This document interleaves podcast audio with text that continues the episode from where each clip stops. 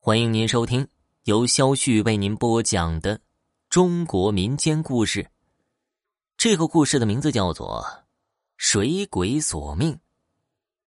有一个刘老汉，人称刘老三，在河边的沙地种起了葡萄。在葡萄成熟时，为了防止葡萄被偷，刘老汉就在河边搭了个棚屋，自己和老伴儿就在晚上时住在这里。那么故事呢，就从这里开始了。水鬼是传说中被淹死的鬼，因为是淹死的，就不能立即脱胎还阳，需要在黄泉路上游荡三年才能去投胎。水鬼的外貌，据说个子很高，大红脸儿，吐着绿舌头，只有一条腿，在水面上蹦蹦哒哒的。水鬼就生活在水里，等着年限到时。就把在水边走着的人拉下去，淹死，让其变成水鬼，自己就可以投胎了。而今年有很多人说河里的水今年出奇的急，怕这里面藏着水鬼要祸害行人。刘老三半信半疑，虽然别人说的挺邪乎的，但自己为了营生，也不能置一元的葡萄而不顾啊，只能自己跟老伴儿。当心点儿，也应该是没问题的。一天夜里，刘老三待在自己的棚屋里的时候，就听到外面风声呜作响，阴森恐怖。刘老三就把门关得严严实实的，准备怎么着都不出去。可是啊，刘老三白天的时候吃了不干净的东西了，闹起肚子了。他是一忍再忍，而且外面风声大作，吹得树木啪啪作响，仿佛鬼哭狼嚎，让人不寒而颤。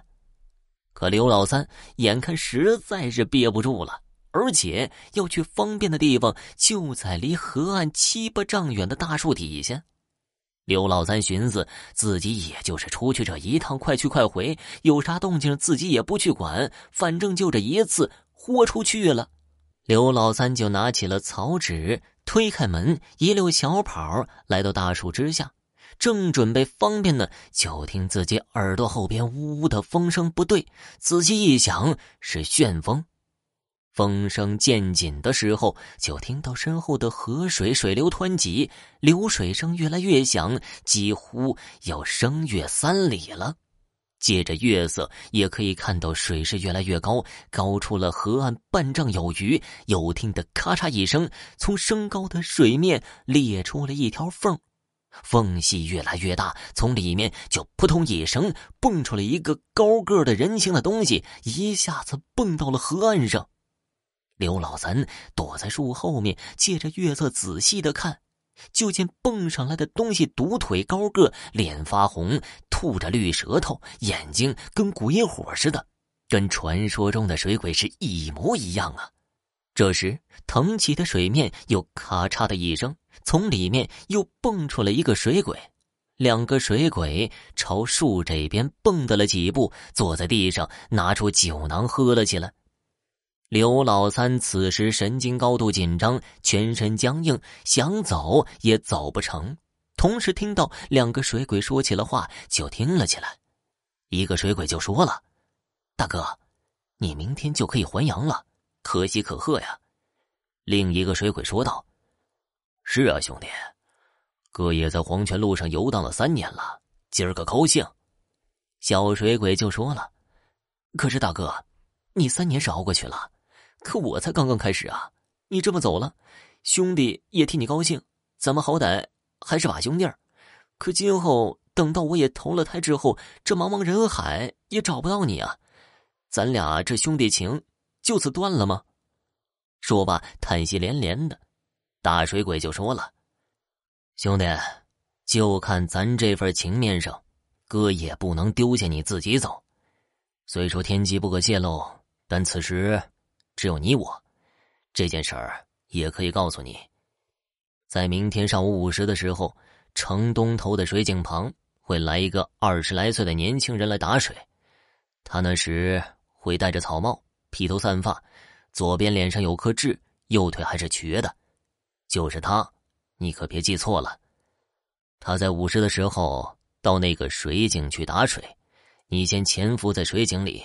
等他把水桶系上，把桶扔到水里的时候，你就一把拽住水桶把，把它拉下来淹死。那个时候，你就可以还阳了。同时，别忘了到判官那儿问一下我投胎到哪儿了。到时候你就可以去找我，咱俩接着好。小水鬼听了之后大喜，连连给大水鬼敬酒。刘老三这边可是把他们的对话听得清清楚楚。这个之后，刘老三也不再那么紧张了，感觉到裤子湿湿的，原来是自己吓尿了。他不敢在此多待了，一溜小跑就回到了棚屋里。进屋之后。刘老三关紧了门，长出了一口气，一边也在回忆水鬼说的话：“程东头，五十，二十来岁，披头散发，左脸有个痣，左腿瘸的。”他一寻思，这不是自己外甥吗？话说呀，自己姐姐一家人全指望这个外甥赚钱养家呢。谢天谢地呀！刘老三知道了这个事儿，自己可绝不能看着外甥去送死啊！自己得去拦着他。拿定主意之后，刘老三看了看熟睡的老伴儿，也睡下了。第二天一早，刘老三就对老伴儿说：“老伴儿啊，昨天晚上做梦梦到我姐了，她说她身体不好，我怕她真的得病了。我今天呢。”去看看她。老伴儿说：“那你去吧。”刘老三就进了城了，也不去姐姐家，就直奔城东头的水井就来了。他就在这儿耐心的等，等了许久，在快接近午时的时候，打远处确实来了个人，二十来岁，披头散发，左腿一瘸一拐，左脸还有一颗痣。可刘老三仔细一瞧啊。这根本不是他外甥啊！难道是自己多担心了？年轻人也没在意一旁的刘老三，到水井边停下来准备打水。刘老三心里一阵纠结，究竟是救不救人呢？这个小伙子也有家人吧，也要他来养吧。他要是死了，他的一家子可怎么办呢？年轻人动作麻利，就把水桶系好了。刚要把水桶扔下去，说时迟那时快，刘老三一把抱住年轻人，同时大喊：“大伙快来看一看呐！这个小伙子不厚道，借我的钱那么久了都不还，让我这个老头子可怎么活呀？”边喊边把他往旁边拽，年轻人也挣扎着，弄不清楚是咋回事刘老三一看过了五十一刻，就松开了年轻人，对他说：“借一步说话。”两个人来到路边，刘老三将昨天听到的一五一十的说了出来。年轻人听后又惊又喜，连连向刘老三道谢：“你就是我的救命恩人，再造父母啊！我永远也忘不了你的大恩大德。”说完，便邀请刘老三去家里吃饭。刘老三婉言谢绝了，自己一个人回去了。